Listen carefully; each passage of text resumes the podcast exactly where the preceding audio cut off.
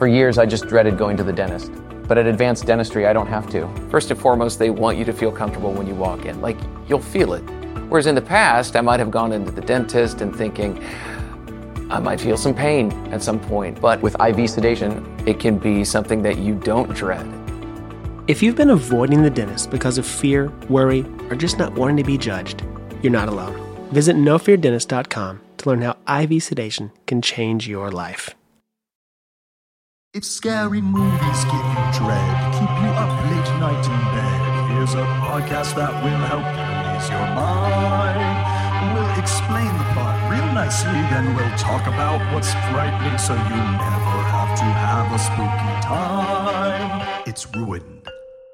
Hi, everybody. Uh, welcome to Ruined. This is Halle. This is Alison. This is a podcast. We ruin a horror movie. Um, Alison, I'm not gonna lie. I'm not. I'm not doing well today. I'm No. doing real bad. I'm going to cry. Oh, sorry. I'm gonna cry right now.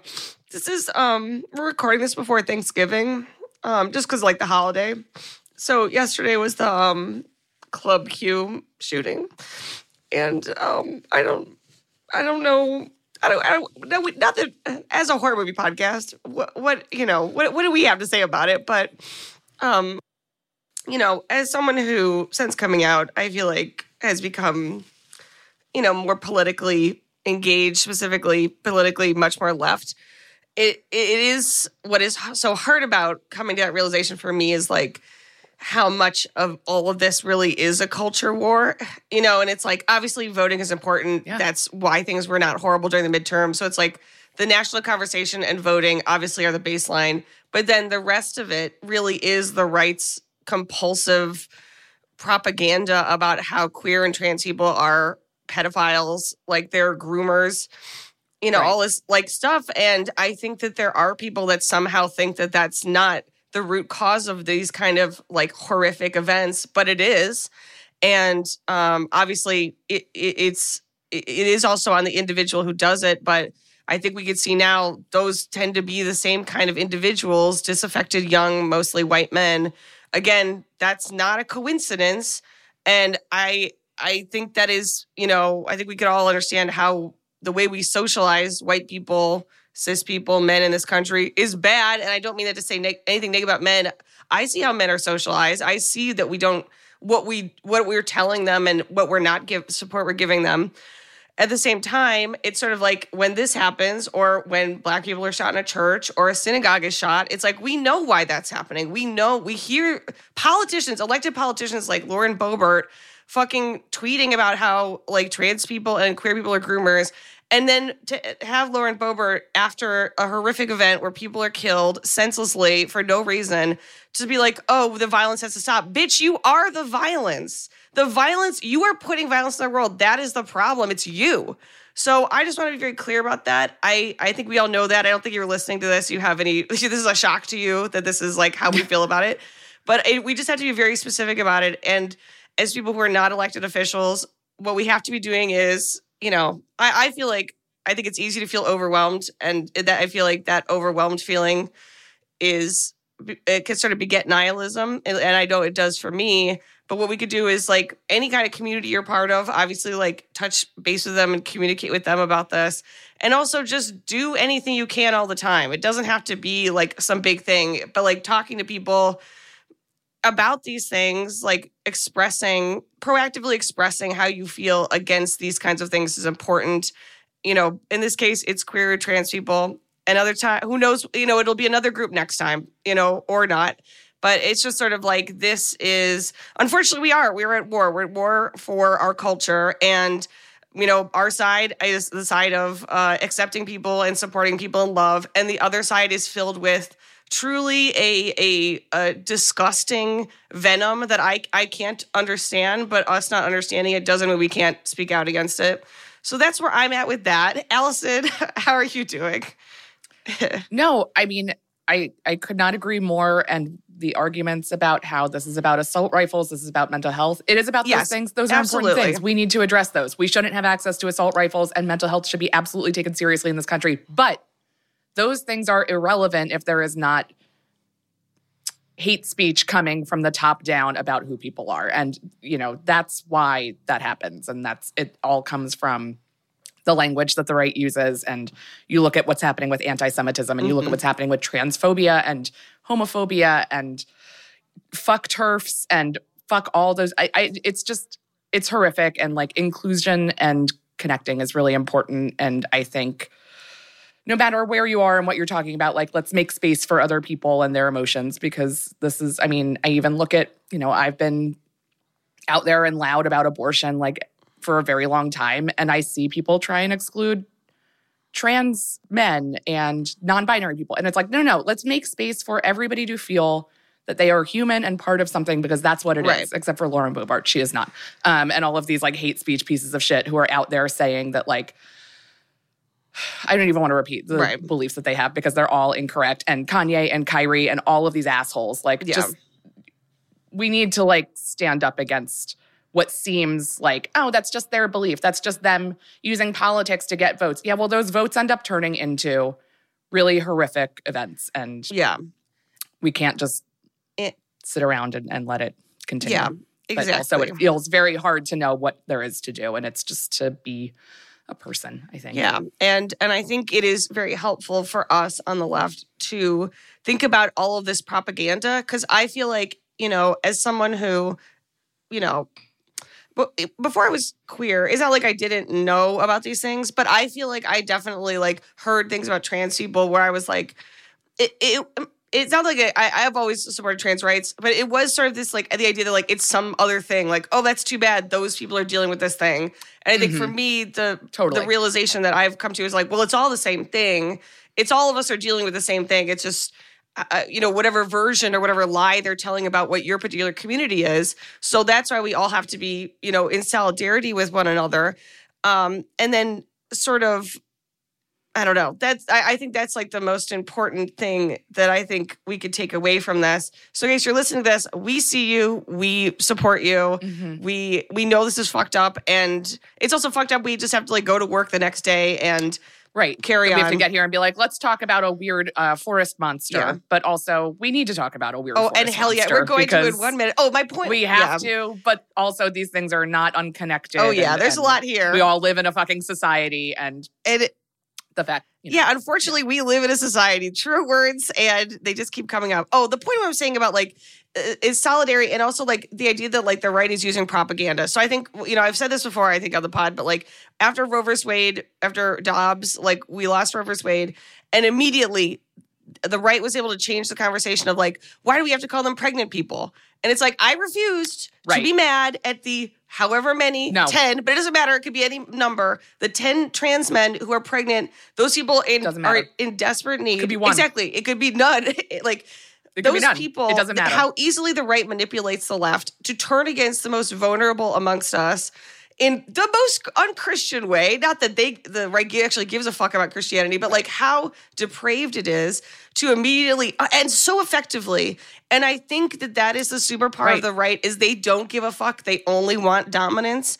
The left we are getting we get in the weeds all the time. And i, I do think part of that is like I don't know whether the word is respectability pro- uh, politics or it's like the idea that like oh well this trans thing that that's just like that's not our thing or whatever like well, well it's this you know. assumption that like because it's so because trans people are such a small Mhm. part of the population that therefore it can't we can't let that stand in the way of something Right. else that we want for everyone who isn't trans and it's like wait no we can and should let that stand in the way we should not none of us are free until all of us are free Right. is very real and that is something that the left needs to pay more attention to and we can't have these women that are like I believe in abortion, but I'm not going to call myself a nursing person. And it's like, you're barely a person if that's how you Oh, feel. also I'm sorry. they don't like, think we're people anyway. So it's like great, good. I- What Right. you don't want to be a person? Guess what? The right doesn't fucking think you're a person anyway. So if you want to give up someone's right to get the illusion of a right, enjoy the illusion. Enjoy the fantasy that they give a fuck about you because they don't. Um. Anywho, sorry everyone, but that such is life in America right now. Um. You know. it would be irresponsible Yeah. to not talk about this and share how we feel because I think what lets this get so much Mhm. worse for so many people is when a platform, people with a platform don't take the time to be like, hey, by the way, this is the reality and this is what's right and this is how we feel because yeah. It's easy to be like, well, I'm going to go turn on friends. And it's like, no, no, no, wait, people died. And it's important to acknowledge how that happened and how we got exactly and why it happened Yeah, and we will get to the movie in a second. But yes, I, I absolutely agree that it's constantly talking about this and constantly checking in with so that people feel supported. Because any level of privilege you have, you can use that Mm-hmm. to turn away from the problem. I know I have in the past because the problems are so horrific. So it's easy to turn away from something horrible that you don't yourself have to deal with. And we don't want to do that. And we want to support you in not doing that as well. And I think I think more and more people do realize that. Unfortunately, that realization has only is is happening in large part because of how insane the right is becoming and how fascist they are becoming. Uh, uh, you know, on every different matrix, you know, white supremacy, neo Nazis, you know, TERFs. Like it's just like every. Yeah. And how easily they can find each Yes. other and connect and create their own very powerful communities Yeah. as opposed to before we had social media where it's like yeah my psycho neighbor Right. hates jews but he at least can't really talk to anybody else who feels that way Right, yeah. and now they can very publicly and you know about anybody that is a marginalized group um, that's the target of hate so it's you know it's a scary a horrible consequence of the interconnectivity that we have that lets you listen to our Yeah. podcast But we'll be here, and I think it's going to be a real shit show leading up to 2024. But we'll we will be on the scene, uh, talking to you Yep. about uh, living in America.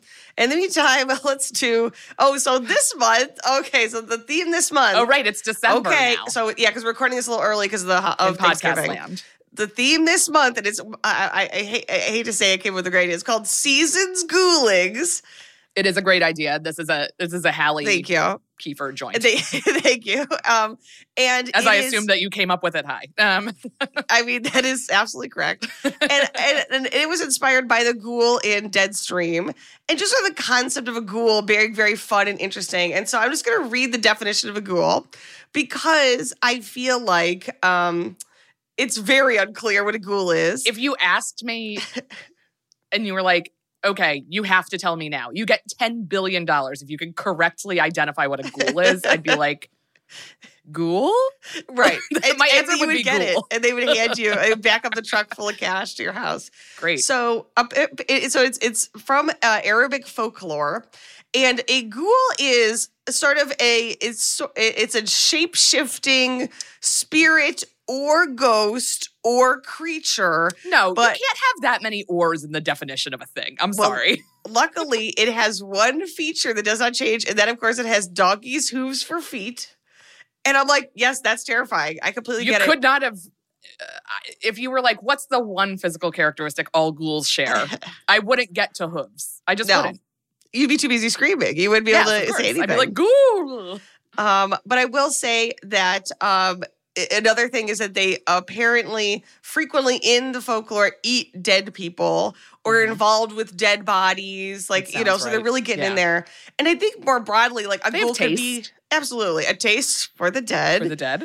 Um, but I think it's sort of like uh, ghoul is both that uh, the idea of like a ghost, but it's also a, cr- a physical creature, and also the idea of a ghoul is someone who's very ghoulish. So someone, Mhm, again, mhm. Uh, according to the dictionary, someone with a strange interest in death. So the idea of a human ghoul, a That person a who is a ghoul. ghoul. I am a ghoul. Ghouls just want to have fun, Alison. I ghouls night out. Ghouls night out. Well, yeah, seasons ghoulies, colon, ghouls night out, colon, ghouls just want to have fun. That's the merch. Colin, let's hear it for the ghouls. Let's hear it for the ghouls. um, yeah, a ghoul encompasses so many horrific things, and I just thought, what a fun, the fun idea of a little ghoul. Um, so I wanted to do a movie where I think I'm going to make the argument that the main entity or the idea in it is a ghoul, and it is um, the movie Mandrake, currently Mm. available on Shudder if you're interested in watching it. And it is an Irish film. I believe it's from 2022, eh, but it might be one of those things where it's technically no, yeah, it's 2022, and um, it is. Uh, I'll just read the log line here. A probation officer, Kathy Madden, Madden, tasked with rebuilding a notorious killer named Bloody Mary Laidlaw back into society following a two-decade sentence. I love that shit. I, I love the setup. I love everything Mhm. that happens in it. Um, Alison, we always like to have Alison start out by watching the trailer. Alison, what are your thoughts about the Mandrake tra- trailer? It's so wet. It's so wet. It's it's, the, it's mud so- sounds. It is like just like the like wet crunch of sticks and leaves. hmm Yeah. Scary stuff. It is slurping. Like it's it like you could feel it. You could feel how cold it is. Yeah. And oh yeah, because Northern Ireland, oh everyone's got chilly. layers on. Everyone's Chilly. covered in wet mud. Everyone has open wounds that the cold mud's getting into. Ooh, it's great. And it, I- I- it is one of these things where like there is in these moments of her horror, horror really does take the edge off because I really it took me a long time to get through this movie because I literally couldn't think because I was uh, too upset. But horror again, a release, a catharsis. Watching Yes. horror that you yourself are not a part of, really, it, it hits. Um, and I wasn't sure exactly what the eve, what the baseline scary is, but we also take take a baseline scary. Alison, how scary do you find the concept of nature itself being a parent of a child? Oh, incredibly. Yeah. Okay. I, I don't want I don't want the child of the earth hmm uh to be mad at me, I guess. Oh yeah, and because they, are never just like going about. You never see them like at the grocery store just having a good time. Right. Obviously, like if that exists, that exists. But like I don't want that entity to be upset. And I feel Yeah. like in these movies, they're always upset. Yeah, I um I feel like there is something this is a great movie and we've talked about this before where like there it's not explaining too little, it's not explaining so much, which does make it hard to uh summarize it because there are certain moments where I'm like, who's that? What's happening? but they do a good job of like it is uh, it's filmed really realistically and everyone's playing it really realistically so the non-realistic elements your your brain's like i guess that's what would happen or like i guess that's Yeah. possible in a way that i find very uh scary yes. um and then based solely on watching the trailer alison what do you think would you like to guess the twist in mandrake Guess the twist. Well, I had a real hard time figuring out what was happening in the trailer. So um I'm gonna guess that the what someone killed their parents with an axe at okay some point. No, no, that's like something that happened. That's like in the trailer that somebody uh somebody's husband is killed with an axe oh husband.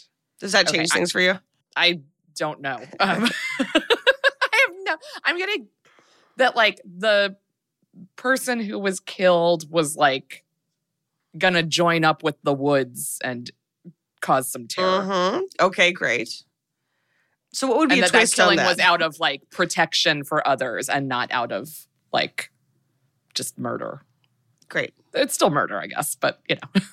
So I guess we're saying the twist would be actually this was a benevolent axe murder. Yeah, it's like I feel like I feel like perhaps in the movie like the one who did the killing is vilified, but really it should be the person who was killed who is vilified because they were going to enact something much worse. Great, wonderful. That's my guess. I love it. Um, I also want to say that or shout out uh, the director and writer. The director is Lynne Davison, and the writer is Matt Harvey. And I think this is a Lynn Lynn Davison. Is this her feature? No, no. This I think this is her first. She's done a ton of shorts, and this is her first feature. And much like um, the director of Watcher, um, I, I, I feel like these are phenomenal first movies. This was the first. Uh, although yeah, Watcher was the first uh, feature from Chloe Okuno or Kono. Dynamite. Like I, I was saying, like to, to see this and Didn't see she how do a short from VHS? Was that yes, what? Mhm. yeah. And much like uh, Lynne Davison here, also has done a bunch of shorts, which again that makes sense if you're getting into horror directing. There's so much you could do with shorts. We should do. um We should figure out a way to do shorts because there's so many wonderful horror shorts. Yeah. Um, like just on YouTube that we could be covering. Ari Mhm. Aster did a short film that's supposed to be super fucked up. Um, so we- we'll we'll figure out a way We'll to do figure it out. Maybe we could do it for the Patreon. But I, I think in terms of fe- first features, dynamite. Like Mhm. everything about this, I'm like this. It looks. Not that you think it's gonna be bad, but I'm saying living in Los Angeles, I've seen some people's first features, and Oh yikes, yes, this yes, yes. these are really wonderful. So let us begin ruining 2022's Mandrake.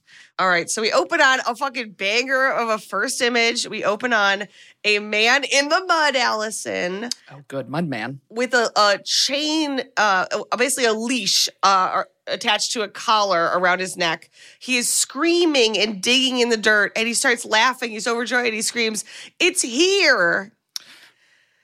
And a, a piercing No. scream fills his No. head and forces he collapses and falls backwards. And he lies in the wet, soaking mud until we see the chain pulls slack and then he's dragged away into the darkness. Bye bye. That's how you start a horror movie. That's how you start a horror movie. Also, I just want to say, is in addition to like being mentally just very exhausted uh, as watch while I was watching this, this is a movie that has not been widely like summarized or reviewed. Or I was trying to like search for things, so there are That's certain things where like You It's- can't even find the answer. it's very dark in the movie sometimes, and I'm like, I think I know what's going on. So if I'm wrong, I apologize. I I I probably I probably got most of it though. I will say I'm glad that like I think that like horror movies are the one genre that like truly benefits from like actual physical like on-screen darkness. But boy, Yes. we got to figure out a better way to shoot movies so that we can and TV shows so that we can see and hear everything. well, I never watched Game of Thrones, but that was constantly the lament about it. Is they're like, So how is funny. it so goddamn dark? No one can even see what's happening. Spending all that money. And I, I will say, I started watching this movie during the day, and I had to then wait till it was dark because the Yes. initial images are so dark that in a bright room, I was I couldn't make heads or can't it. tails of it. Yeah. Um, but again, a banger of an opening. Uh, we then catch up with two guys who are watching porn on one of their phones behind a gas station. And our main character, Kathy, rolls up and goes over to one of the guys. His name is Paul. She is a, we find out she's a probation officer and he is one of her clients who has just been released from prison. He blew off his job and didn't call them. And she's like, What are you doing? You can't just not go to work. He said, Oh, I'm not feeling well. She, of course, points to the fact that they're drinking beers behind the gas station and watching porn. It's like, Oh, is this your medicine? day. yeah. She, she's like, Get in the car. We're going to figure this out. Obviously, she's a probation officer that actually gives a fuck. She really cares and wants to rehabilitate people. Unfortunately, this guy goes to get in the car, and his friend, who there he was watching porn with, goes off on Kathy. He's like, "Don't you tell him what to do, you fucking cunt!" Like immediately gets into it with her. Uh, when she turns to get to her, go to her car, he shoves her to the ground, and she cuts open her hand, and her hand starts bleeding everywhere. And Paul tries to run over and grab the guy and haul him off of her. And uh, Kathy ends up spraying him, the guy in the face with pepper spray. Next thing you know, the cops arrive and um, they end up taking the guy away. And Paul sort of propositions Kathy to her exasperation. So it's sort of like, I, you know, like I was just assaulted by your friend and now you're asking me out. Like, Yeah. such is my life. But All right. Kathy goes to work at the Northern Ireland Probation Board, and her boss Bill helps bandage up her hand. And he's like, "You have to nip that in the bud. Like, you have to talk to him about boundaries." I think it's hard because it's like, as a woman, this probably would happen all the time. I don't know, Yes. like, no question. like someone who has been in prison, and then you're like a a kind woman who is helping Yeah. you build your life. And a I stable presence. Like I of course they're Yeah. gonna mistake your relationship for one that might be romantic. Yeah. So I think she's like, yes, I'll talk to him about it. Just then, their coworker busts in and she is furious because she's been assigned the worst case, a newly released prisoner, Mary Laidlaw, aka Bloody Mary, who is who spent decades in prison and has finally been released and is moving back to her home in their town. Okay. And the woman's like, I'm not fucking doing this. Like, she's the worst of the worst. And Kathy says, I'll take it. Again, she wants the hardest cases. She's got something to prove. And Bill says, "Well, that when you, that would mean you have to go right now. Or don't you have your son Luke tonight?" And Kathy's like, "I do, but I'll figure something out." So Bill sort of fills Kathy in on Mary's story. Basically, she killed her husband with an axe. But Bill's very sympathetic to Mary because it's like everyone knew that he was horrifically abusive. He beat her half to death, set her on fire, and left her up to die, left her him. up there on the moss to die. And they keep referring Kill to him. on the moss. And I was like, what an interesting turn of phrase that, I mean, we have moss in America. Is that like a common phrase in Ireland? Is that Ireland or Um, Scotland? I forget. already. We're yes, we're in Northern Ireland. Um, you know, I I genuinely don't know. Um, I'm trying to Google it, and I it's feel like they could have made it up like for the movie, for the area, to be like, this is just what we say about Moss and where it is and who's See, there. I guess to me, the uh, me uh, Ireland and moss seem, are totally they're synonymous. Yes, of course. like a like a thick green moss, Irish Yeah. moss, um, which again sounds so nice. It's like about that just feels nice in my brain, you know. Yeah. But unfortunately, he took her out there. She survives, and of course, sought her revenge. Apparently, the reason that her husband tried to kill Mary is that she was caught with this young fellow who wore a strange get up and wandered the roads. Oh. Um, he is no one knew his name. He was referred to as the Wandering Man, Mhm. and it's like get your, get yourself a man, a wandering man who could do both, ladies. It is like if you're uh, like it's like okay, it's if you're cheating, whatever.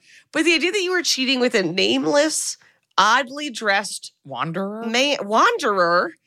I don't know, Mary. uh, You're setting yourself up here um, Just for a lot leave, of you know? misery. Yeah, Yeah. but. Um, but I understand that that's an unfair thing to expect of somebody in an abusive relationship. Absolutely. And well, he did do her a solid. Jim strung him up over a tree, so deep in the moss it took days to find him. That's when they found all the other stuff. Like, yes, don't tell me what they are yet. I'll find out what the other things are. Other things. So, Mm-mm. again, I'm not saying any of this was right. I am saying that the wandering man did do Mary a solid and did kill, take her husband and, and hang him. So, my question to you, Alison, would you date a ghoul?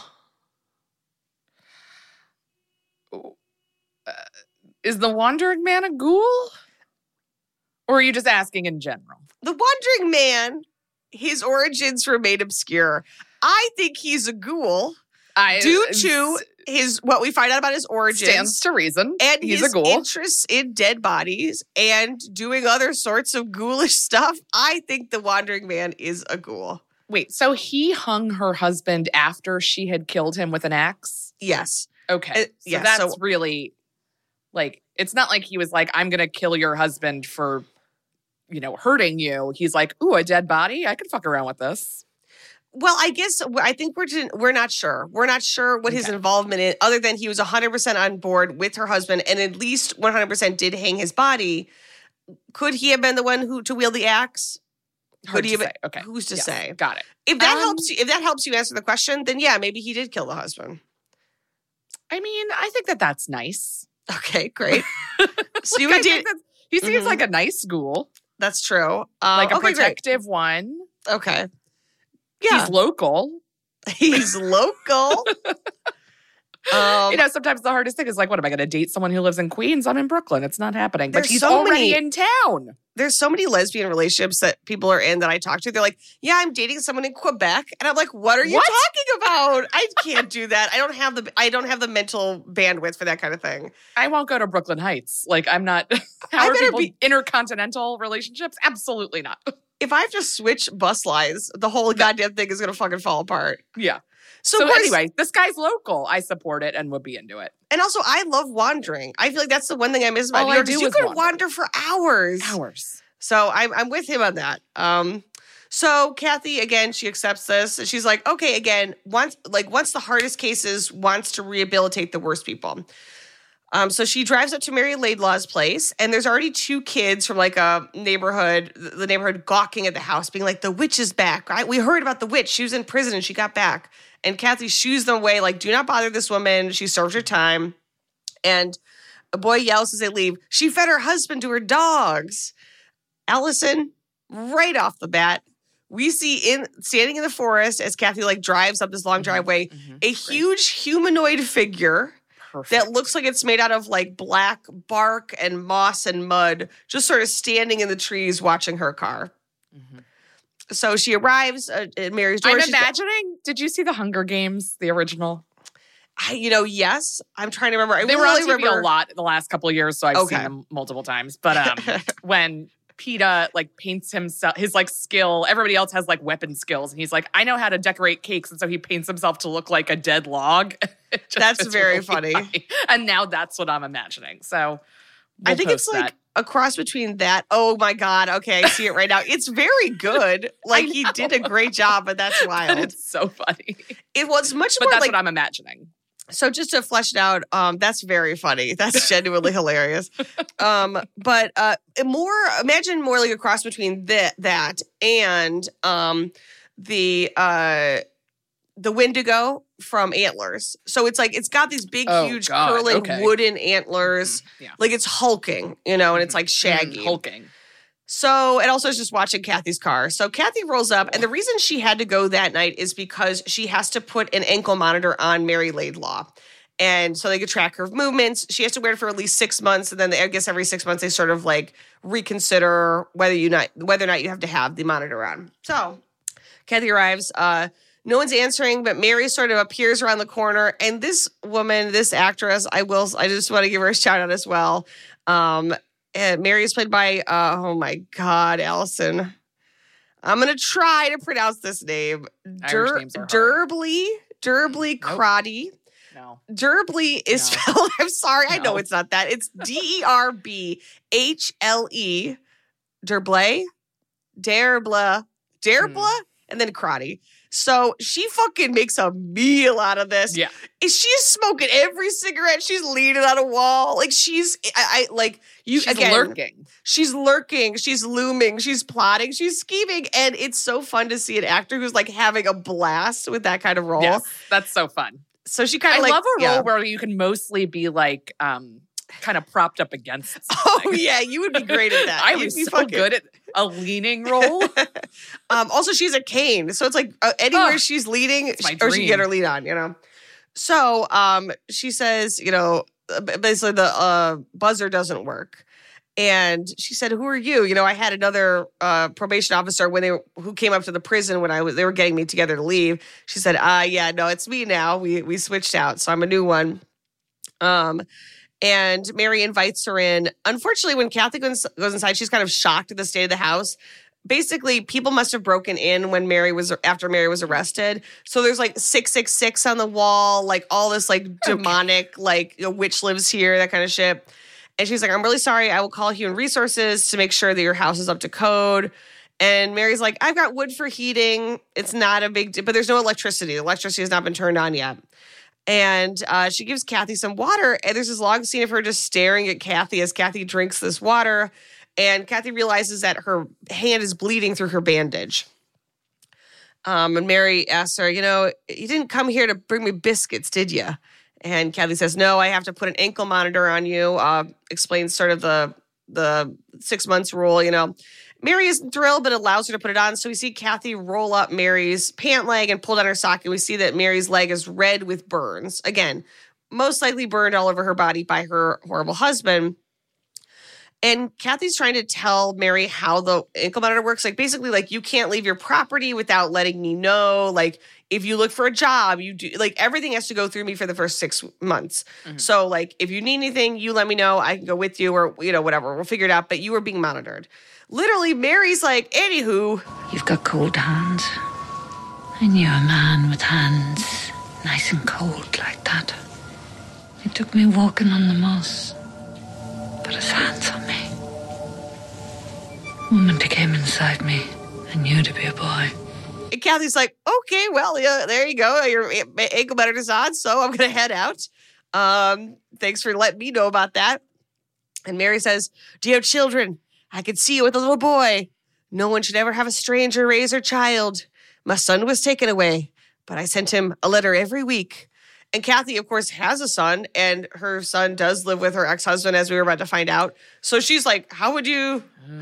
Like, are you saying that, like, oh, I could see you with a, with a with a boy, rather than like, I know you have a boy and I know exactly all about you, you know? So Kathy gives her a business card and says, "Okay, uh, you're all set. Then you have to come to my office on Friday. You come every Friday, you know." And Mary says, "Okay." And by the way, that wasn't my husband on the moss. And so it's like every time Kathy tries to interact with her, it's Mary being like, "Anyway, I had sex with some sort of ghoul out in the forest." What? What were we talking about? Friday. Like, yeah, like she Mary's like, but I will say if you ever had if you ever conceived a child with a ghoul, you would just keep talking about it, like at a party. What else would there be to talk about? Yeah, like oh, have you guys seen that that uh Steve Carell movie? The what is it? The Patient. It's like oh yeah. Anyways, I had sex with a ghoul one time. like that's all you would talk about. Also, someone was complaining because I guess Steve Carell that that show is uh, largely about how his character is Jewish. Steve Carell's not Jewish, and I knew that, I know that I know that that bothers you, and it should It bothers me quite a bit. but it is funny and not funny. It's just sort of like Steve Carell seems like the least Jewish person. Am I wrong? It- It's like we that? all very much know he's not. Like there are some actors where people are like kind of surprised and like, oh, I thought they were Jewish. He Sure. is not one of them. right? Yeah, I don't know. I don't. Yeah, and that's another. That's a a question whole for another day. Obviously, that's a whole new kettle of ghouls. Yeah. Um, oh, kettle of ghouls. but uh, Kathy's like, okay, great, cool. Let me. Thanks for telling me about uh, having sex on the moss. I guess she goes. She's late. She rushes over to her ex husband's house. Her ex husband is Jason, who is a police sergeant. And he has a beautiful new wife, Grace, who is, of course, pregnant. And um, they're taking care of her son, Luke. They never specify what Luke's medical problem is, but I hmm. deduced based on what we see that he has cystic fibrosis or some related illness. Yes. So they have to do a lot of treatments, like physical treatments. Like she has to pat him on the back at, at- during the evening. He also has a nebulizer that he uses and uh, something that he sleeps with. So he's a, a child with a chronic illness, and so I think as a result, everyone's doing the best they can to support Luke. You know, and he's again either five or eighteen, unclear. Could not tell you. Not a baby, not an adult. That's it. That's, That's, all, I all, we tell got. Yeah, in elementary school at some point. Um, And Grace, I again, I think this is a great choice, and this is also like Grace is unflaggingly very kind to Kathy. Like she is like doing her best to like make this blended family work. And you know, so she's like, "Oh, you know, we can have you over for for dinner, and or I can give you. I have a lasagna. Can I pack you up something? You know?" And Kathy, of course, she's trying to like delineate herself. She's like, "Nope, I am fine. I am Luke's mother. I've got it all situated. We got food in the house. You know."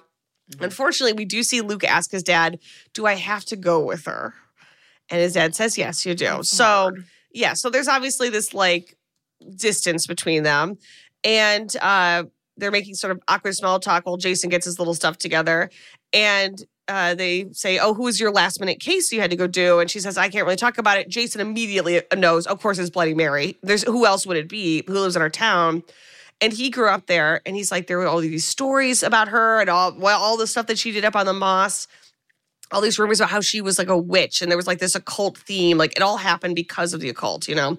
Yes. and kathy again's like i don't believe in that. I don't think so. I this is probably a horrific event of domestic violence and you know um uh, again I, she did tell me she had sex with a ghoul but whatever these things happen so uh, she takes Luke home, and while this is happening, we see the two kids um, that we saw earlier kind of walking in the woods near Mary's house, trying to like check it out. And they find sort of a Blair Witch style wooden hanging figure, Perfect. of course. Um, unfortunately, Elsa, they didn't, they didn't hear a terrible sound and they turn. Something or someone is there. Kathy makes dinner for Luke and puts him to bed, and everything is like Luke is like, well, that's not how Grace did it. He's like, Can you make witch's pasta? And she doesn't know what that is. He's like, Oh, Grace knows what witch's pasta is. Okay, well, not all of us do, and give your mom a fucking break. Give her some goddamn slack, you know. Um, and she's she's paddling her his back with sort of these little plastic paddles. And he's like, You have to do it softer like Grace does it. You know, it's like everything is like Grace is perfect, and Yeah. you're some other lady I know. And he asks her, like, do you, do you put people in prison like daddy does? And she says, no, I actually help them when they get out. I help them like build their life back up. And he says, why would you do that? They're bad people. And that I think is sort of the tension. Like Kathy's always gonna um come at it from people deserve rehabilitation and a second chance. And everyone else is gonna be like, that's a witch. She had sex with a ghoul, and we are going to have to um come for her. Um, when Luke goes to sleep, Kathy is Googling Mary Laidlaw again, finds all these accusations of witchcraft and finds mention of the wandering man and is sort of starting to do a deeper dive. Suddenly, Luke is not only awake, he's right next to her chair and just screaming. Unfortunately, Alison, he's screaming for his mother, Grace. No. So he's not screaming for her. He's like, I want my mommy. Too sad. I know. And, you know, she puts Luke back to bed and, you know, puts his nebulizer on. And again, she's obviously devastated that that's where they're at. But I'm like, he's still young. You could get back in there. You'd be like, you guys, Jason and Grace seem very Right. invested in the relationship. So, like, I, you know, it, it it is devastating, but clearly not not irreparably broken. And luckily, Yes. their families don't seem like they're you know at each other's throats or anything. But Kathy is obviously taking it extremely hard, as anyone understandably. Um, at home, unfortunately, it's still the evening. That evening, Jason gets a phone call, even though he's like done for the day. And apparently, the two kids that were nearby, uh, the McGrath, the McGrath kids, um, it, they have both gone missing, and they were last seen going up into the moss near Mary Laidlaw's place. This moss. So of course Jason's like, okay, great. Mary Laidlaw's been out of fucking prison for one day and she's already snatching kids, you know. And he goes there again. It's the middle of the night, wakes her up, and she says, "Oh, come on in. No problem. There's no electricity. I'm just here, l- lean the dark. in the dark, leaning, smoking my Leaning in the dark, smoking. I don't know. Sounds kind of great. Yeah, I mean, yeah. I, that is the that is both of our future. I think. Yeah. Um, except not smoking. I guess smoking, No. just a big fat blunt. I think this would be a different Yeah. movie if she was just smoking weed. Just but- super stoned. Yeah. yeah. Well. Uh, when in the California, in the American remake, we'll set it in California. Perfect. So he goes over to Mary's place and he said, Has anyone been disturbing you? And she says, Just your ex. It's like, wow, that's weird that you would you would know that about Kathy, but okay. Um, and she says, Come on in, you can search the place. The, the lights haven't been connected, but he has a flashlight. And she sits in the kitchen and smokes. He's going around and he sees all even more graffiti, like the devil lives here. There's also a pretty big pair of deer antlers. Again, serve it as nature, nature as evil. Just a big old fat pair, pair of antlers with what sort of looks like a string pentagram under them. I'm not exactly Yes, sure. This is in the trailer. It is yes. not great. Um, a, a very distinct decorating choice. Um, and when Jason goes downstairs, Mary offers him a cigarette. He's like, I, I, I don't smoke. And she says, Well, of course not. Not with a baby on the way. But don't worry, I won't tell. And Jason, of course, agrees and lights up. And Mary gives him this like horrible big grin. Again, she knows everything about everybody. Yes. Hmm And so we find out in the morning, Kathy and everyone from the probation office, everyone in anywhere, it, join, are joining the police and a search team to look for the two children. Their names are Leon and Jennifer. They are gone. They have been gone for, I guess, like 12 hours at this point. And so we meet one of the detectives who is Jason's boss, uh, Detective Massey. And he's like, I fucking, I don't even know why we're even, like, we all know it was Mary. I don't know why we're even fucking playing like that. Maybe they're still out Right. here. But Kathy's like, look, Mary walks with a cane. She literally just got back yesterday. Yeah. She's an ankle monitor on. I would know if she left her property. There's more know. evidence that it wasn't her than that that it was. Exactly. And he's and he's like, oh, but yeah, but you know what they said about everything that happened. She's like, I do not believe in the occult. I don't buy this bullshit. You know, like Also, Th- like on. even if it's the occult, like what are what it what is like a local official supposed to do? Like yes. Oh, that's a good point. Yeah. like, like they're like, oh, arrest her. Like what? yeah, are we going to arrest a ghoul? Um, but uh, Massey tells her, you may have read about her case, but I saw it. There's a reason for all those occult stories. And Kathy then brings up that Mary was pregnant when she went into prison. And so she had to give up her baby with Cat, which made Cat makes Kathy very sympathetic. yes, of course. And the coworker's like, "Or- or, I- I'm not going to lie, not everyone should have kids, which again, a complicated question, but given what happens in this movie, eh, probably uh, probably a fair point. But Mary did have a child and had to give up uh, the boy when she went to prison. Um, meanwhile, we also see that Kathy's client Paul keeps like texting her like hornier and hornier things, like asking for a photo, like asking if she wants to get a drink, propositioning her, you know. And unfortunately, just then, also on her phone, Kathy gets an alert. Mary Laidlaw has left her property. Um, meanwhile, we see back at Grace and Jason's house, Luke is helping Grace rake up dead leaves. Grace turns around to the recycling bin, turns back. Luke is fucking gone. He is just gone from the backyard. She panics. Again, she's nine months pregnant. She runs out into the alley, and Luke leaps out laughing because there's nothing funnier than when you think a child has disappeared. Good one, Luke. Hilarious. Hilarious. Um, and she's like, haha, never do that again. Ever.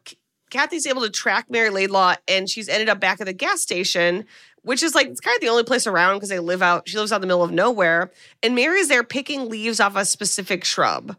And Kathy's like, "What are you doing?" She's like, oh, "I wanted to come check everything out and just really enjoy my old haunts, all the old gas station." She's like, "Okay," but obviously she was just there to to pick leaves that she needed. Yeah. For And- something totally normal. something very cool and helpful to everybody.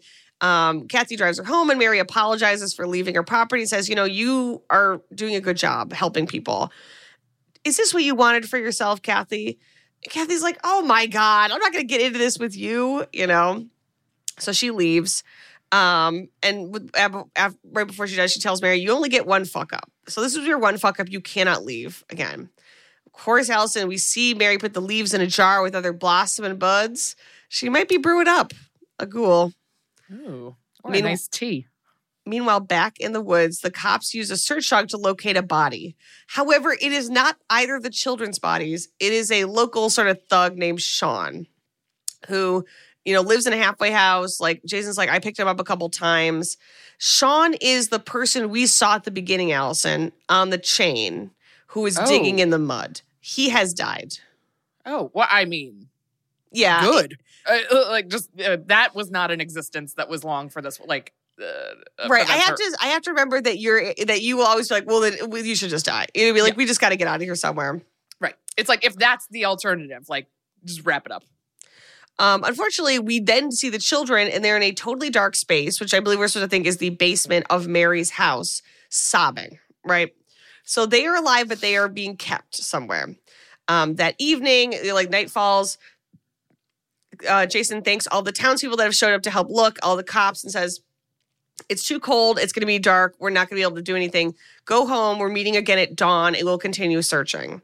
Again, so it's been like a day, over a day at this point, Uh-huh. or at least 24 hours. The things aren't looking great. And also, No. while searching for the children, they found another dead body. So, right. It's like that's not a great sign. yeah. So everyone uh, is sort of disperses, but they've also they're putting people are uh, forming like a memorial around a tree where the last near the road where the kids were seen. So people are leaving candles and like scarves and flowers, you know. And uh, as they're leaving, Kathy says to Jason, "Did Mary Laidlaw bring up that to you that we were exes?" And he's like, "Who cares? Look what I found in the woods." And of course, he found one of the Blair Witch style um, wooden crosses. He said, This is the same fucking thing that Mary has on her front door. And there are loads of them hanging in the woods. That's what people like her do. And again, Mary's, and she's like, Well, so what does that mean? Like, are we like, oh, so Right. she made some weird, like, you know, folk art? Like, Yeah. who cares? Unfortunately, at home, we see Mary is bringing up one of her homemade remedies and uh, just getting a sort of a bunch of different liquids ready. Sure. Um, meanwhile, we see Kathy is still at the memorial, and uh, Luke calls her basically, seemingly at his father's behest, to be like, "Oh, we should all hang out and get dinner next week, mom," or you know, trying to like prove that you know. Jason and Grace are really trying to encourage Luke's relationship with um, Kathy. So it's like a nice moment. So Kathy immediately gets a gift from Paul, and it's a gift of two cartoon dogs fucking. And then the female dog has huge breasts. and so Kathy immediately goes to Paul's work and just fucking threatens him. Like Paul's has a smoke break. She's like, You send me one more of those things, I will fucking get you sent back to prison. And so Paul's like, Oh my God, I'm so sorry. You know, unfortunately, Alison, we catch back up with the two missing kids who are freaking out as you would because you are trapped in yeah, the they're basement trapped somewhere. and there's like a lantern on the floor and a huge figure that we don't see directly enters the room and picks up the lantern on the floor and behind the figure emerges mary who has a big dripping spoonful of whatever goo she made and she Oh, offers it goo? to them and says here you don't want to get sick do you alison i gotta ask you what would you do What would you do? Who am I? Um, I think it, choose your own adventure. I think if you're, you will start with the kids. Uh, If you're the kids, would you drink the goo? Oh God. I mean, it feels like the alternative to not drinking the goo is violence. Right. And do you think, as two children, you'd be able to fight off Mary and uh, unnamed Uh, other entity? Uh, No. So I'd probably do it hoping it would kill me. Yeah. And then if you're Kathy, I guess the question is how, um, like, what do you do knowing that Mary knows a lot about you and seems to be kind of in your business? Like, how do you how do you approach that relationship? I think I would find just a new line of work. Mm-hmm. Yeah. I think it's just time to be like, you know what? I can work at a broom store. Ooh, just sweeping. Just selling brooms. I Um, don't know. Anything else. Anything but this, where you're like Mhm. dealing with this woman and her weird shit. I think you'd be an incredible And the other guy who's like sending you like dog porn. And like, it's just like, yeah, I don't know. It's like, girl, you've already got kind of a lot going on. Like, why Yeah. don't you choose a line of work that's just a little less complicated? yeah. I, I, I, I just want to backtrack a little bit. I think you would be great at selling brooms, and I just want to make sure at your hypothetical broom store, you gotta have those cinnamon brooms they have at Trader Joe's. Oh, That's you all we got. Oh, it's all cin- it's just different scented What, you brooms. think I want to clean? No, no, no. Yeah, no, This these is a cinnamon broom store. Yes, exactly. I cannot wait to go there. Um, and uh, drink a big. You'll also be selling it's sort of a goo. You'll have a arrangement Yeah. of goos that people can like a, purchase. you know, human goo, yeah, an adult beverage alcoholic goo. Yeah. instead of a drink, it's goo. Goo. Okay. Just in and so good. Thousands of summer deals at your Nordstrom Rack store. Save up to 60% on new arrivals from Vince, Rag & Bone, Adidas, Joe's, Marc Jacobs, and more. Great brands, great prices every day at Nordstrom Rack. But hurry for first dibs. Get your summer favorites up to 60% off at Nordstrom Rack today. Great brands, great prices. That's why you rack. Start clean with Clorox because Clorox delivers a powerful clean every time. Because messes happen. Because. I the charcoal mask. Great, because why would I put that on my face when I could drop it in my sink? This is what I get for multitasking. Ugh, why is charcoal so sticky? Hello? Hey, Janice. I am so sorry. I thought I was on mute. no, we don't need to reschedule. I'll just stay off camera. Ooh, yeah, that happens. So start clean with Clorox. Use Clorox products as directed. So, you know, listen, there's not a lot of options for these kids. So the they both take a spoonful of the goo.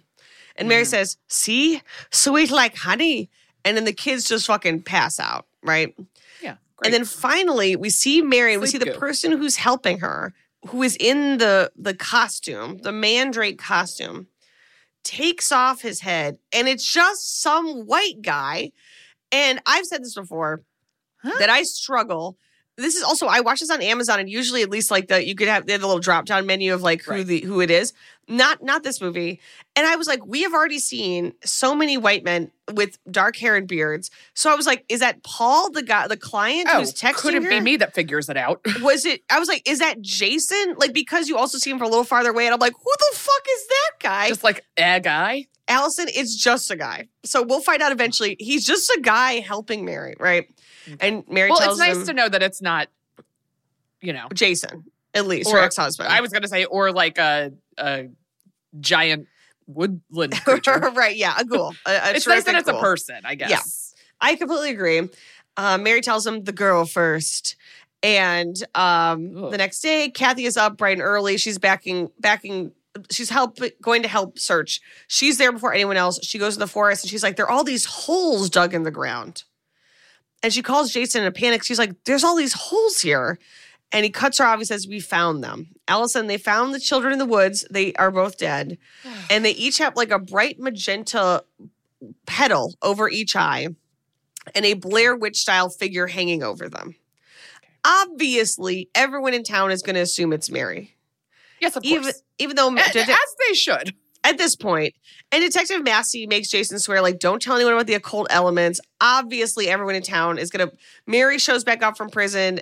Both these kids are dead, obviously. So Bill, Plus, the- there's like another guy.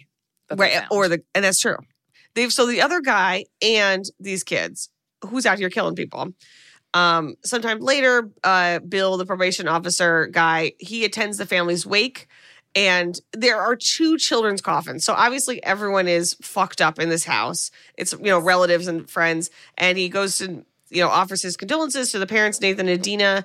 And nathan stands up. He's like did you put in a good word for her? Did you fucking like get her like uh, did you help her out get out of prison? And he's like that's not how it works. Like i have no control or influence uh, uh, whatsoever in that.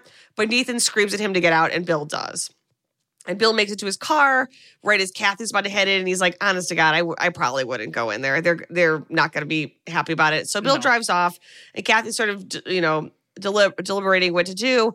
Suddenly, everyone in the house was like five people, including the parents of the deceased children, leave, get in their cars, and drive off. Of course, we know where they're going. They're going to Bloody Mary's house to fucking confront this bitch because everyone is convinced it's her. Of course. So Kathy sees him and calls the cops. So Jason's headed there. And luckily, excuse me, Jason and Massey stop them right as one of the McGrath's relatives steps in a bear trap. So Mary has set up traps all around her house, presuming that people would be start coming for her, right? And Jason's like, you have to go home. He has to get medical help right now. And Nathan's like, your ex-wife is friends with that murderous bitch. She like she's helping her build a life in this fucking town, and now my kids are dead. Eh, fair enough. Yeah, I mean, I understand that logic. Also, this is why I don't want to live in a very small town. Everyone's up in your shit. Right, exactly. And one murderer, one horrific murder, and then everyone's in your business for the Like rest of your poor life. Kathy. It's like, I don't know. She's just doing her job. Like, Yeah. But um, um, uh, Dr. Massey forces everyone to head home, and Kathy goes up to the house and meets them. And sort of like she and Jason have sort of like the thesis of the movie, where it's like Kathy's like, you know, they could have killed Mary, and Jason's like, honest to God, maybe they should have. You know, like why do you even care? All of them be- end up back in Northview anyways. And Kathy says, not my clients. My clients are able to make lives for themselves. And I'm convinced that she is being, you know, because she has not seen um, the fact that Mary has kidnapped the children. Uh, she's like, I believe that Mary's being unfairly vil- uh, villainized Yeah. for that one horrific murder that she absolutely was involved with. But Jason says, okay, that's fine. Also, Grace would love if you would come to dinner uh, so we could all spend time together because Luke has started calling Grace mommy. And he's like, I always tell him that you're his mommy and we call her Grace. Uh, but he started doing it. And I just sort of want to get in there It's and sort of talk to him. Yeah. And again, Jason is doing the best he possibly can. He's he have open lines of communication. And Kathy's like, you're right. Next week, let's do it. In the meantime, we have to deal with this fucking insane situation we're dealing with right now. Um, Kathy goes inside and basically is like, Mary, what the fuck? Like, you're making yourself look guilty. You like this does not look good for you. And Mary's like, I how the fuck would I know where these kids well, who took those kids? I didn't do it. I would never do something like that. And um she's like, Kathy, I'll be honest, why do you live in this town? You you don't have any connection here. And Kathy says, Well, my son lives here. And she says, Take your son and get the fuck out of town. I, that's what I wish I had done. But Kathy doesn't hear Mary because she has spotted a trickle of blood on the outside of a cabinet. oh. And it sort of pops open a little, and we see this sort of shiny metal reflection. And Mary tells her, Mhm. It's yours if you want it. And behind Kathy, we see the huge horns of the mandrake sort of stand up. Alison, Kathy wakes up and she's in the same dark basement that we saw the kids in. Oh.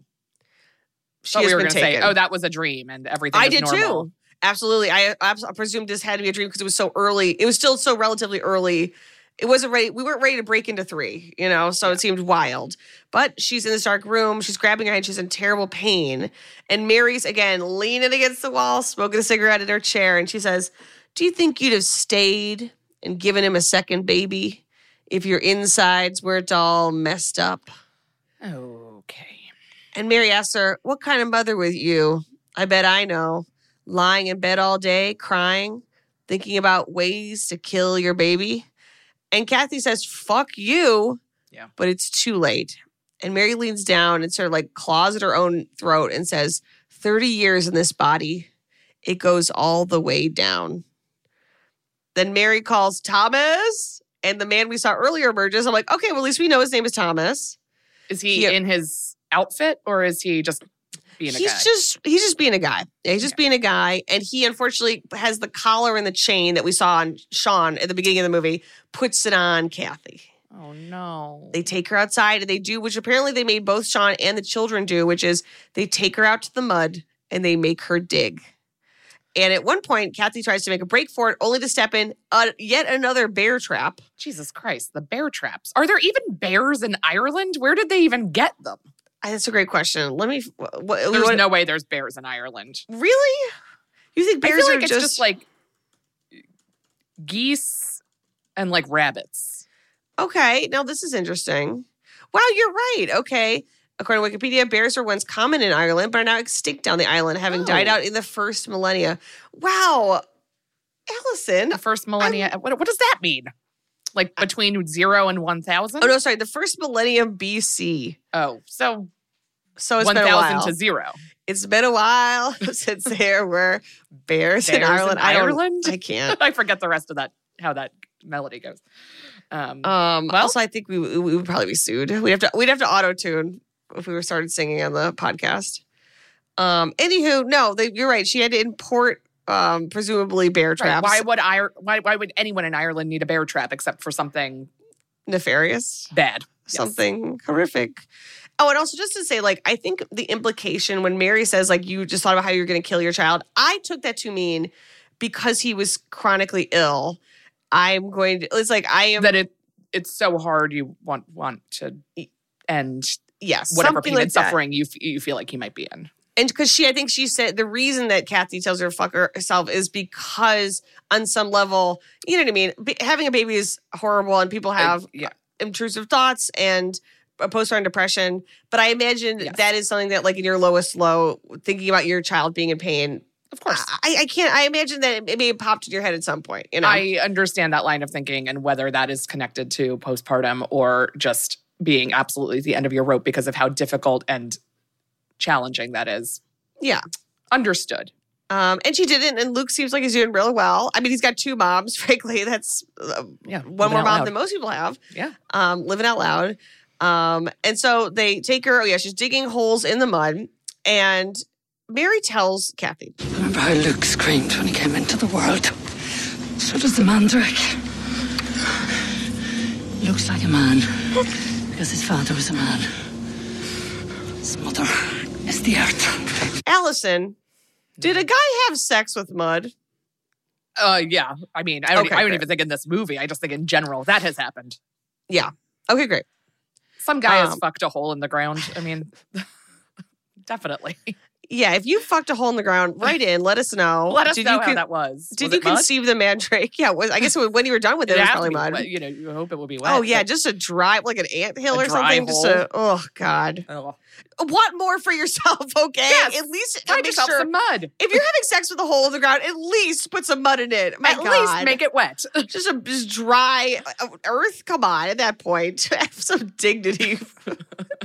um, so Mary puts mud, and I will say from here on out, I think I don't know if it was my mental state or the movie itself, but I was like, there are a couple of scenes where I'm like, I don't know what's happening, and that's Yeah. fine. We accept that. That's okay. Um, so he puts she puts mud in Kathy's ears, and she tells her, if you can't hear it, it can't hear you. Oh my! What And they does tell her- that mean? He says, "Be quick, or you'll bleed to death from the bear the bear trap wound." So I'm thinking she's gonna have to have sex with the mandrake, but I Certainly, what we're getting led to believe. eh, but I guess instead she has to dig it up or dig up some that something that it will become the mandrake. Does Again, the I- mandrake live under the moss? Yeah, so that makes sense. Okay, so it's under the, so it's in the moss. It's of the moss. It's of the, you know.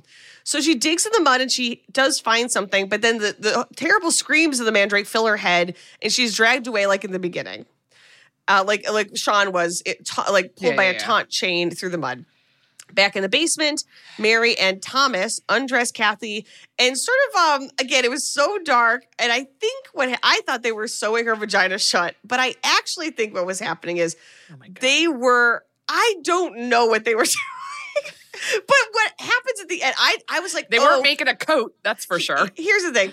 I, what I took it to be, they pulled something out of her vagina, which we're about to see. But now I'm like, or th- is that what they found under the mud? Because you don't see her dig something up, but it, something's there. So either the Uh-huh. mandrake is the thing they pulled out of her- her vagina, like a baby mandrake, or the mandrake, I don't know. But what we Okay. end up with, it is a squealing human shaped root that is a baby mandrake. No, And it is like blinking, and I'm it just looks like a big turnoff, right? no. And so I thought I'd read a little bit about the mythology of the mandrake. And by little, I mean literally the headline and lead of a Wired story All you could possibly need. called from 2014 called Fantastically Wrong, colon, the murderous plant that grows the blood of hanged men. And um, it says the mandrake's roots look can look bizarrely like a human body, and legend holds it can even come in male and female form. Wait, the It- mandrake is a real thing, So the mandrake is a, a plant. kind of tree. Yes. Here, let me see if I can find um I don't want to see it. mandrake. So I think of it as mandrake root, and it kind of like Okay. has like it, it. It looks like a person if a person was made out of carrots. Like it has like little like Cool. carroty. I don't know, Alison. I don't know. I know. don't know. I don't. I know. think this is a good example of back before there was TV and movies. People spent a lot of time, like it, well, I think we talked about this, like the the mind of medieval man. yes. Um, Yes. and uh, it's sort of the idea of like, I don't know, I saw what looked like a little tiny guy. It probably was a weird carrot. Also, I had sex with it and conceived it as my wife. Like, yeah. just, I just think there's a long stretch of thousands and I thousands of fucked years. a hole in the ground and then found this plant. It's probably my son. like, I think that there was a lot of that going on. yeah, for sure. And um, you know, God bless, you know, everyone involved. um, you know. But yeah, I think that's what we're going for. Yeah, and that makes this, sense. And this movie is is uh, alluding is is um, asserting, well, what if that was real? So just to finish this real quick, the legend holds that it can even come in male, male and female form. It's said to spring from the dripping fat and blood and semen of a hanged man. I don't know why they didn't just say fat, blood, and semen. They said fat and blood and Why? semen of a hanged Yeah, man why did they have to? just for a little flair, I guess. And um, dare pull it from the earth, and it lets out a monstrous scream, bestowing agony and death to all those within earshot. So we are using the legend of the Yes. mandrake Yes. um, to Okay. yeah. add some sort of um, mythological or legendary weight to the story. Hey, you know I love that shit. Of course. Oh, so yeah, they pull a about it. turnip baby out Uh-huh. of or from in some way, Kathy. I think so. Or they, Kathy found it under the mud, Right. and the fact Maybe that she she's was naked and there's there there seems to be a string coming out of her vagina. I don't. I genuinely. It's been a while. I I watched it a couple times. I'm like, I couldn't make heads or tails of it, Alison. I don't know, and I don't want to know. I'm fine with it because it was obscure enough and confusing enough that all I know is they have a baby mandrake, right? So up upstairs, Thomas looks at Kathy's phone and sees sort of like Paul sent an apology text, like, I'm so sorry about the dog sex, the dog porn gif. My friend, my gross friend got my phone and sent it. I never would have sent that to you. I'm so sorry. Imagine picking up somebody's phone and the text you see is, "Hey, sorry about the dog porn gif." I It's like this lady has a lot going on. you know, and in the in the spirit of the most famous Kathy ack, Ack. you know what I mean? That's a big ack from us. Yeah, she's Um, like chocolate, chocolate, chocolate, mud, mud, mud. yeah, this this Kathy needs a lot more chocolate to get get through what's about to happen. So, and also Thomas is looking through Mary's file, right? Meanwhile, Mary takes the mandrake baby, which we can see is like kind of cooing and like moves a little bit, but again looks like a big fat turnip baby, um, with like leaves for hair.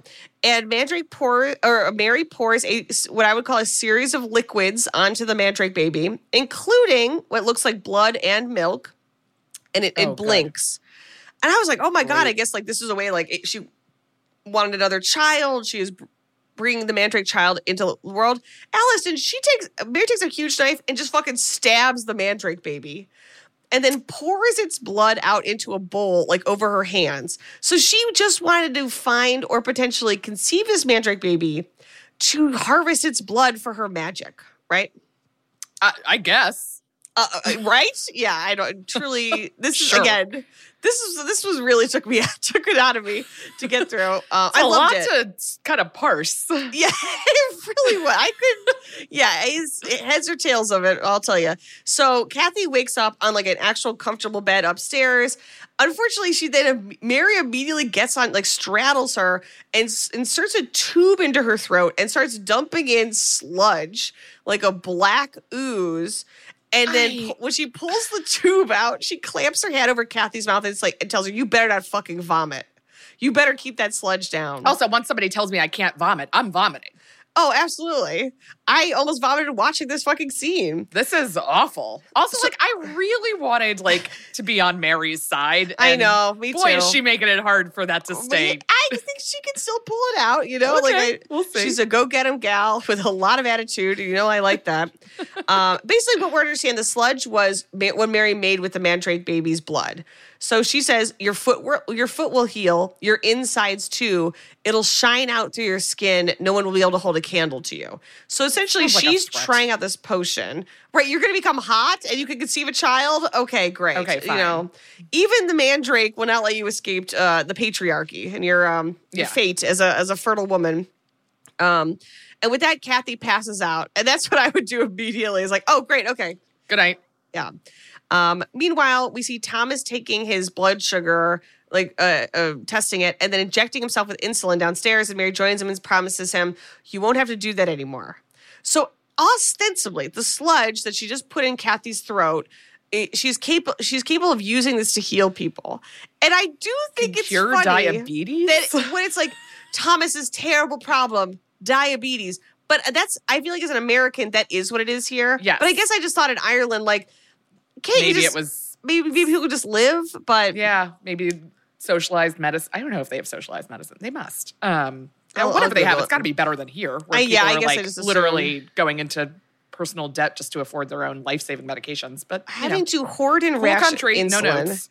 It is a, a deep moral wrong. Yeah, It is a sin that we the way we run things. So yes, I, I don't want to say if you're, if you're diabetic. Listen, I, I I I'm sure if I was diabetic. I mean, I could barely fucking get through this. Like having to like do the do everything to maintain your health. I'm sure is incredibly difficult and incredibly expensive and, and terrifying in the environment we live in, at least. Yeah. Um. So Let would I- alone yeah. what's going on here. So would I kill a mandrake baby, drink its blood? I, I Uh, probably, knowing myself, yeah. But um, you know, Kathy wakes up the next morning. Uh, she of course wakes to find, and I guess I was calling the thing with uh antlers the mandrake, but I'm gonna keep doing that because I just don't know what that thing is if it's not also a mandrake. Is that just a hat? It's a hat, but what is the costume supposed to be? Sure, sure, sure. Yeah, yeah, yeah. Okay, yeah, I, yeah, I, yeah. The mandrake. The We'll mandrake. just call it the mandrake. Yeah. Yeah. So she finds the mandrake standing over her, but luckily it's just a dream. In the dream, unfortunately, she has to see Mary caress a severed head and like put her fingers in the severed head's mouth. It's covered in blood. Um, downstairs, we see Mary is like petting Thomas's hair and says, "You have nice thick hair, like your daddy's." Okay, so that's her son that she probably birthed in prison. Yeah. Um, Thomas is upset and is basically like, Well, why did you give the sludge to Kathy first? Like, why wouldn't you just give it to me? And she says, I'll be honest, because it's as likely it would kill her as cure her. So I wanted to test her out before I gave it to to you. And she gives him a haircut, and Thomas starts crying. In another dream, Kathy, she falls asleep again. She's now beautiful and a brunette, which is kind of fun. Okay. Like she's covered in leaves and she's holding the mandrake baby in her arms and she's smiling. She's like the the it, picture of female fertility and motherhood. She wakes up with a gasp. It's finally morning. Kathy checks her foot, and while she still has the wound, it's almost healed. So I think we're gonna think the sludge did work. Now she does lean over the side of the bed and projectile vomit the black ooze, um, which looks like it's full of corn too. Where I'm like, oh, you had to put corn in it while you're at it. It's corn. And she she puts on her boots and she's starting to sneak out of the house um, until Mary appears behind her and says, "Look who's up and about! Look who is up and about!" There which I thought was fun. And Kathy has her phone, and in a moment of panic, like it's still open to Paul, her client's text, so she just puts call. So she it's not like she wanted to call Paul. It's just sort of like, okay, I- I, Whoever. yeah. So she presses call and she kind of hides her phone behind her back as Mary leads her downstairs. And she's like, Oh, don't you feel the difference in your foot and your belly? You know, you could have another kid if you wanted to. And Kelly's like, Do not fucking talk to me about my child or having children. I, I don't know what the fuck this is. And Mary says, Oh, well, you should. You should have another child because one day the medicine and the tapping, they're not going to do anything anymore. So basically saying, like, well, you should have another kid because Luke's to die. Yeah. You know, and I know that he's to die. So of course, Kelly's like, fuck you. Just then, Paul picks up the call and Kathy screams for help, but of course it's not really clear. And Mary leaps on her, but not before Kathy knocks over the remaining container of the mandrake elixir, smashing it everywhere. Thomas screams and he's sobbing. He goes and he tries to like collect the um the sludge, but Mary tells him you cannot use it anymore. It's unclean. But I promise you, I will make new sludge. And they haul Kathy down to the basement and they tie her up by her hands. Meanwhile, Paul calls Jason, who doesn't believe him because he's like, Kathy told me you sent her dog porn. I, I why would she call you? She wouldn't do that. Plus, Jason is just about to walk in to check um, Sean Duggan, so the guy whose, whose body was found in the woods. He's going to go check out Sean Duggan's apartment to find out what was going on in his life, you know, Yeah. and solve that murder. And it was like a halfway house, so the um, super, the landlord's going to open the room, and Jason's like, "Well, okay, I'll call Kathy." Jason calls Kathy; she's not picking up, but it's sort of distracted by what's happening. So the landlord goes to open up Sean's room. Literally, the next room down, there is a Blair Witch wooden emblem hanging in front of the door. And Jason said, "Well, who's who's that? Who lives there?" He says, "Why, that's Thomas Laidlaw, Mary's son." So Jason has Okay. him open Thomas Laidlaw's door. Alison, this is not even a human room. It is filled with leaves and moss and candles. And then each one of Mary's that she would have been writing for decades every week, all of her letters are on paper, pasted to the wall or hanging from the ceiling. Not great. So she is sort of through her letters. I think there's the thing. Made him into her henchman to do her bidding, called him back to her.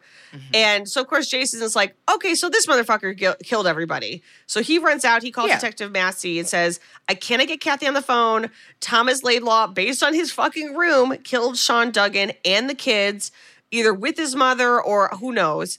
I'm going over For to Mary's yeah. house. Yeah, for her. Inside the her house, Mary takes the mandrake's the baby blood because she still has like the carcass and smears a little bit of the blood on a candle and lights it, doing a uh, either a curse or a chant. And Alison, the name carved into the candle is Luke. Tell me now, who will survive this movie? Who will survive? I mean, I'm not going to say a lot of people. Yeah, I think you're right. I think that Luke will live, but Kathy will die. okay. I think that Mary will die like, haha. Like I like fi- she'll be like I my my job is done. I've done what I needed to do. Um and I think that Thomas will die. Okay, great. And what about Jason? I think Jason will survive. Okay. And Grace? I think Jason and Grace will survive with Luke. Great. Okay. Look around. You can find cars like these on AutoTrader. New cars, used cars, electric cars, maybe even flying cars. Okay, no flying cars, but as soon as they get invented, they'll be on AutoTrader. Just you wait. AutoTrader. Here you are, BPMs high, sweat dripping, body moving, tongue panting. You're working hard, real hard, and you're thirsty. You need vitamins, nutrients for peak performance and energy. And your plants do too. Aw, I mean, just look at the little guy. Water soluble plant food from Miracle-Gro is full of essential nutrients. Just a little scoop into your watering can, and boom, instant feeding and bigger, more beautiful plants. It's kind of like a sports drink for your plants. You may have to suffer from heat, but your plants do not. So meanwhile, Grace, who doesn't know about any of this going on, like so at this point, Kathy is bound in the basement of Mary's house. Jason is racing to Mary's house because he is concerned Kathy has something has happened to her, and he is mm-hmm. correct. Fair. Grace doesn't know about any of this, so she is taking Luke up to the memorial for the dead children to lay flowers down. No. You know, and he's Stay like, at home. I know. Yeah, stay at home, lock your freaking doors. And he's like, Well, where did they go? Are they dead? And she says, Well, they're in heaven. And they kind of have that conversation. She turns to get the flowers in the car. She turns back. Again, Luke is gone. And unfortunately, we see Thomas in the mandrake costume leading Luke into the forest by the hand. And Luke, you see his face, and Luke is just like, oh no. Like, Luke might be a kid, but he's like, I know this We- is a bad Yeah, development. This is bad. This isn't Yeah. like a new w- forest buddy. This is Right, yeah. definitely uh, dangerous and scary. some, some kind of monster. Yeah. So meanwhile, we just see Kathy for the next little bit. She is tied up in the basement, desperately trying to undo her hands. Right. Jason arrives at Mary's house. Bill, the probation guy, a parole officer guy, is waiting there. He's like, you know, I I want to help. I wasn't able to get in touch with Kathy. I met Mary a long time ago. I know her. I feel like I could talk to her. But Jason's like, I need you to get in your car and lock the fucking doors. Like, this is not a joke. You are not gonna. If she has my ex-wife, this is not. You're not gonna rationalize or reason with this woman, right? Yeah. Jason goes, fucking just kicks the door open to Mary's house and pulls his gun on her and says, Where is Kathy? Mm-hmm. And she smiles and says to him, but she's really looking behind him, says, I wonder when you'd come. Suddenly, Bill stabs Jason in the back and Jason st- falls. So, Bill, the probation officer, has now stabbed Jason Okay. because Bill and Mary have some sort of long standing relationship. Okay. Fortunately, Kathy's able to cut her bindings and get out, escape out a basement window, just as Jason's able to stagger back out to the driveway. But Oh they're God. far enough away that she cannot get to him as Bill and Mary sort of follow him out into the driveway. Oh no. And as she approach, as Mary approaches Jason, she becomes Grace, like pregnant, beautiful, covered in flowers, you know, fertile. And in real life, Mary approaches Jason and pulls the knife out of his side. And he says, Where is my wife? And she hisses back, You left your wife. And then Alison, she fucking slits Jason's throat as Kathy watches from a distance, stifling a scream, realizing I got just got to get the fuck out of here, right? Meanwhile, Bill turns to Mary and is like, I've never stopped thinking about you. I was the first. It was you, me, and the wandering man. And Mary tells him, I remember, which I took to meant that like he was her first henchman. I guess. I Yeah, yeah, yeah. But like, who's the wandering man? Do we get that answer, or are we just like, yeah, some guy? I think, and they don't say this, I'm going to go ahead and assume it's the devil. Okay, yeah, I think the wandering man's the devil, and that's what we're dancing around here. got it. But we don't sh- get like an identity. For, It's not like, oh, and that was Right, because I was Frederick, like, oh, and he died, you know, in 1870, and she's No. been his wife or whatever. yeah, because when Bill said, I was like, oh, Bill was the wandering man, and then he went to And then it's like- back to school or something. But no, Yeah. Wait, did the three of them yeah, I think we're to think together? the wandering man is the devil? the devil Okay. or a, some sort of nat- some natural demon, devil yeah. demon yeah and mary tells him i remember and she, he goes to kiss her and she tells bill i'm not for you you're not fit to eat the crumbs from his table and bill's like you know what i'm you're right i'm not and mary hands him the knife and he slits his own wrists alison so bill and jason feature wrap on them. Fortunately, Kathy's been able to get away and she's sprinting through the woods. And we see her running as we see Mary sort of collect the remains of the mandrake baby uh, corpse to do um, more magic with. Kathy stops to catch her breath. And just as she does through the trees, she sees Thomas in the mandrake outfit leading Luke through the woods. So it's like Kathy cannot even get a fucking break. She can't get one se- second to catch her breath. She's like, oh, okay, great, I escaped. nightmare. Oh, great. Some Oh, a man in a son. monster costume is leading my son to his death. Cool. Yeah. Oh, I watched my ex husband die. Right. Yeah. Meanwhile, Grace is still at the memorial, so all the other townspeople have gotten there, and she has told them that the that Luke has been taken. So that includes the the McGraths.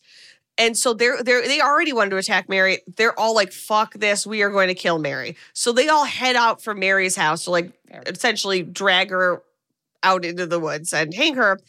Um, meanwhile, Kathy is able to get to Luke and Thomas. She attacks Thomas. She doesn't even know it's Thomas. She doesn't know who Thomas is. She does know if this is a creature or not. Hits him with a log. His head falls off. We see it's Thomas. She then beats him unconscious before grabbing Luke, telling him, I've got you. You know, saving her son. Unfortunately, Grace doesn't know this either. So she goes to the townsfolk to Mary's house just as sort of night's beginning to fall to try to find Luke. Detective Massey rolls up and was like, I see where this is going. We do not need a mob. He's also looking for Jason because he's not been able to get in touch with Jason because Well, Jason's no dead. one can. I know. Maybe Jesus. Yeah.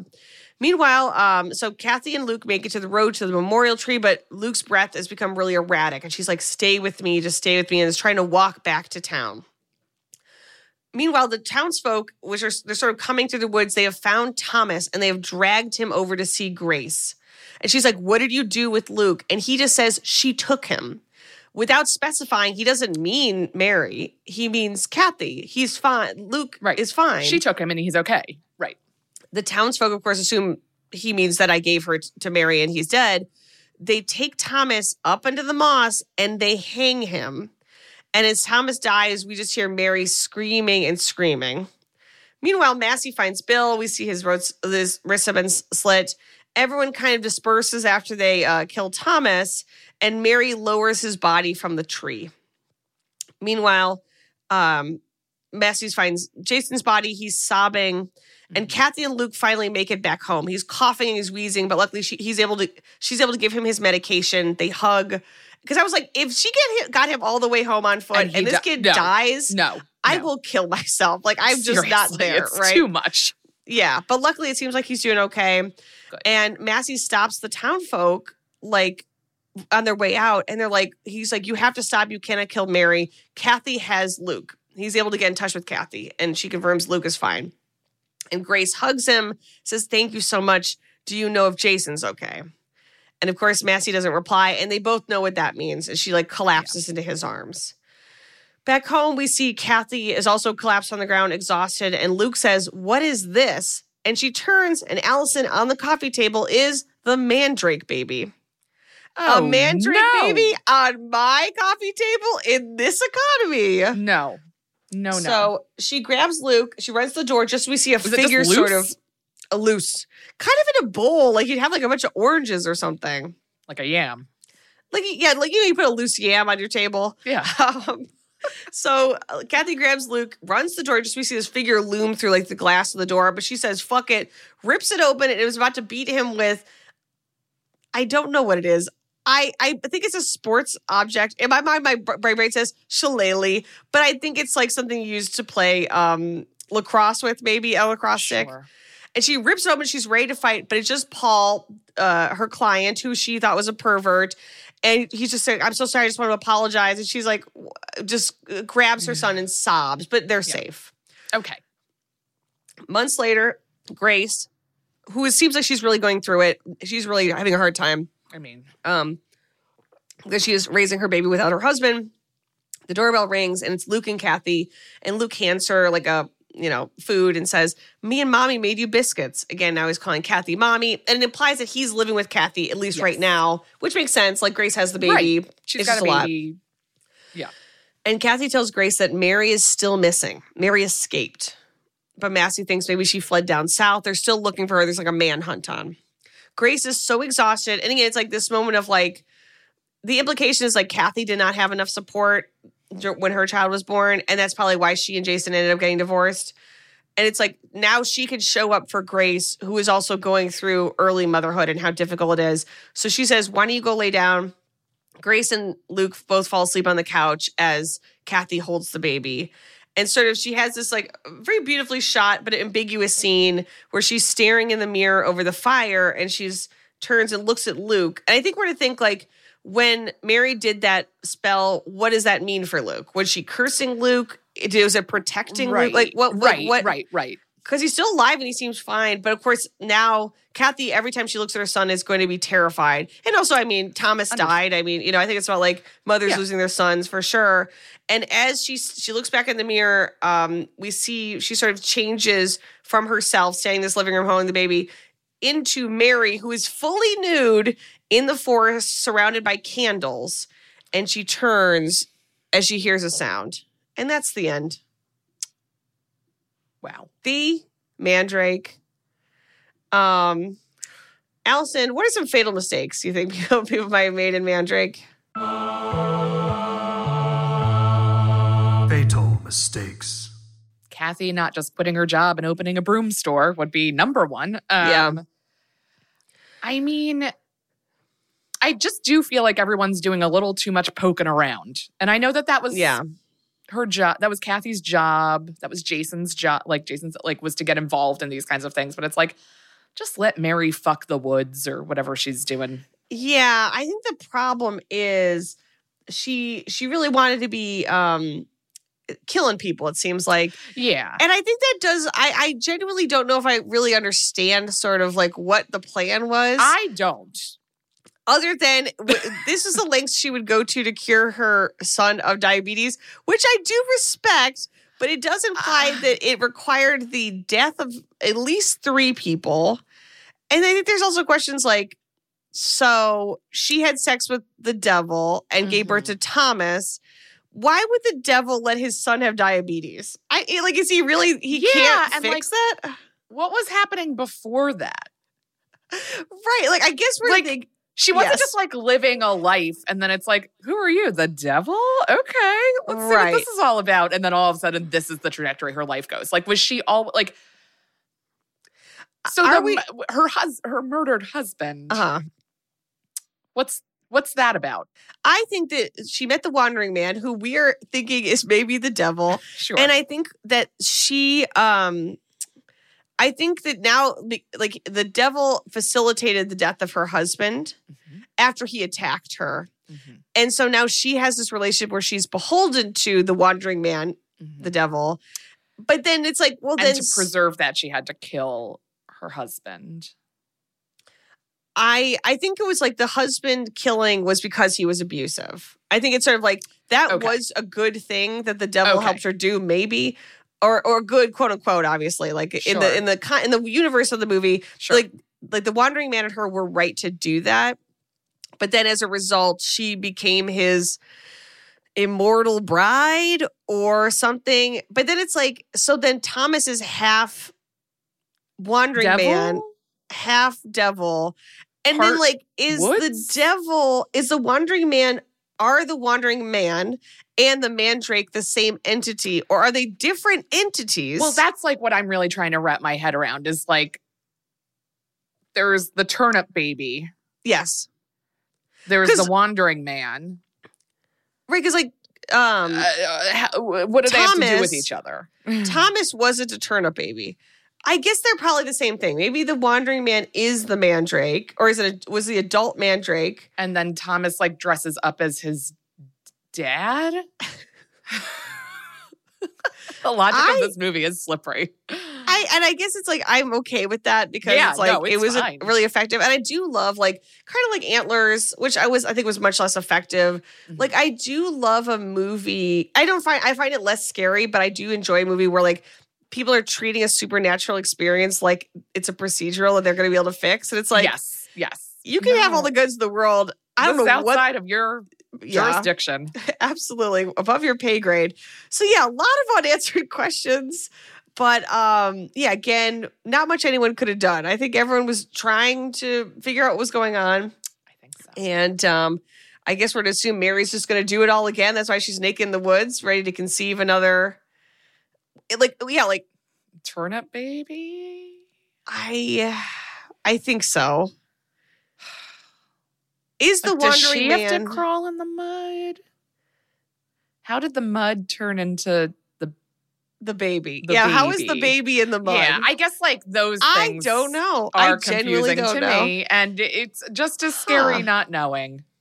Yeah, because the implication is that the they just the reason they kept having to dig is because they were all out there. Those mandrake Mhm. babies were under Right. the earth. Waiting to be kind of like birthed into the world by mortal women. I don't know. I don't know. I don't Well, know, and I'm fine with that. I'm honestly totally. I'm fine okay with that. It's we don't. It doesn't have to matter. to know. It doesn't matter. Yeah, we don't. Please, if anything, I enjoy not knowing. It's Less true. pressure on me. Um, and then where would you place Mandrake on the spooky scale, Alison? A spooky scale. Well, I do think that like the visuals and the sounds of this movie are very scary. Like that, just Yeah. like it's all very dark. It's like quiet, wet twigs snapping and leaf. Like that's just a scary. Even if like fifty percent of the stuff happened, it would still be very scary. But then also a lot of stuff happened. I think that pouring black liquid down someone's throat and telling them not to throw up is very scary Yeah, not knowing what happened, very scary.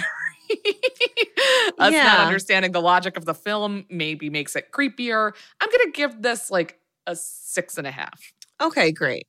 I'm gonna give this a, a level five, a solid five. I think for me, it was like really well done. I really enjoyed it. But once we start introducing the turnip baby, that's not Mm. scary to me. I think it's Yeah. interesting and cool. But um, I guess Confusing. it's sort of reminded me a little bit of Antichrist, um, where Mm-hmm. Yeah, yeah, it was yeah, sort yeah. of like, wait, what are we saying? But I do feel like that was just more. The gore of that was much more horrifying. Um, Yes.